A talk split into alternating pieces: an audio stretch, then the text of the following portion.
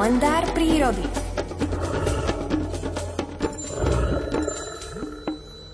Od začiatku roka som ešte nezaspal na ranné vysielanie, ale bude to asi aj tým, že okrem budíka ma už mohli budiť aj vtáčiky, no ale čo bude v letných mesiacoch, to neviem, pretože situácia sa zmení. Na linke je Miroslav Saniga, ktorý všetko vysvetlí. Dobré ráno.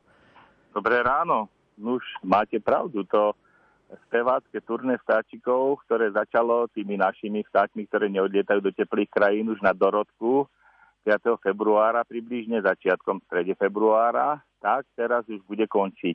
Pomyselne Dorotka rozdáva vtáčikom píšťalky a ja ich mám im zobrať, ale nie je to presne tento deň, ale ešte nejaký možno dozvuky, týždeň, dva do Cyrila metóda, ale potom to už naozaj úplne umlkne a asi si budete musieť naťahovať dva budíky, lebo už vám nezaspieva ani ten drož, také zaspieva, tak to bude len krátko a možno aj skomolenie, lebo teraz už tie pohlavné zlazy tých vtákov začnú sa utlmovať, tam hormóny, ktoré vylúčovali a tie citlivé bunky v mozgu, ktoré to monitorujú, dajú znamenie, že už teraz sa spievať nebude.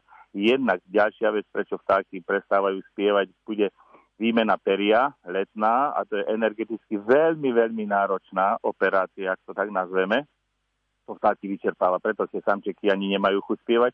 A ešte aj teraz e, sú ďalšie povinnosti s druhým hniezdením, vychovávania mláďat a preto to všetko tak umolka. Teraz tu spieva ešte vedľa mňa strnátka. Strnátky sú také vytrvalejšie, tie spievali, aj keď sme ešte kosili v júli ešte aj začiatkom augusta zvykli spievať. To sú také lučné vtáčiky, až kovránok ešte za tvrdlíka. Ale už budeme si musieť zvyknúť, že tá letná mlkvota príde, nahradia to samozrejme koníky, kobylky, tvrdlíkanie a ešte aj teraz tvrčky, ktoré tiež tvrdlíkajú ale tých vtákov už bude počuť pomenej. Ale neznamená to, že v tej prírode nebudú. Budú tu, len už to turné spevácké bude tiché, bude to len také, že tie vtáky tu budú preletovať, ohlásať sa budú tým svojim hlasom, ale spievať samčeky nebudú a budeme si musieť na to počkať možno do jesene, lebo v jeseni ešte býva taký taký do, také zvuky toho jarného spevu. U niektorých ako koliptári, čipčaví alebo síkorky sa ozvú spevom, síkorka sa cicibe, cicibe, alebo zaspieva ten ešte dlho spieva aj v oktobri, ale už je to len v takom, takom slabom odvare, ako tak môžeme nazvať toho jarného spevu. Ale ma, užili sme si ho, bolo to pekné tohto roku, ja sa teším, dneska je Jana, chcem aj apelovať, je veľmi sucho v prírode, takže tí, čo nemusia klásť janské ohne, nech si sadnú a pozerajú svetojanské mušky, teda svetojanské chrobáky, lebo muška to nie je, lebo tá situácia v prírode je veľmi suchučko. Skúsme byť takí, že tie, to prírodné svetlo ešte aj s mesiacikom, s nejakými tými hviezdičkami, nám tu dneska svetojanskú noc môže spríjemniť viacej ako to, že budeme niekde tie vatry spádiť, lebo to riziko je veľké a to chcem apelovať na skutočne z toho srdca človeka, ktorý má rád prírodu.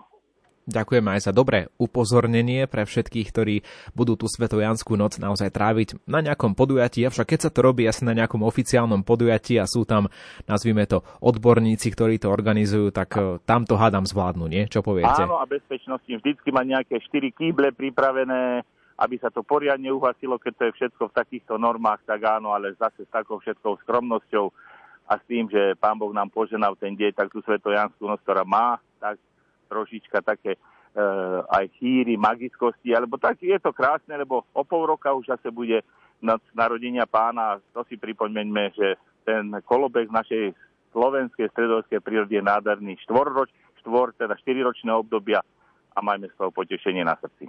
S Miroslavom Sanigom sa stretneme opäť v pondelok ráno v našom vysielaní v rovnakom čase. Do počutia. Do počutia. No a o chvíľu nás čaká aj predpoveď počasia s Petrom Jurčovičom.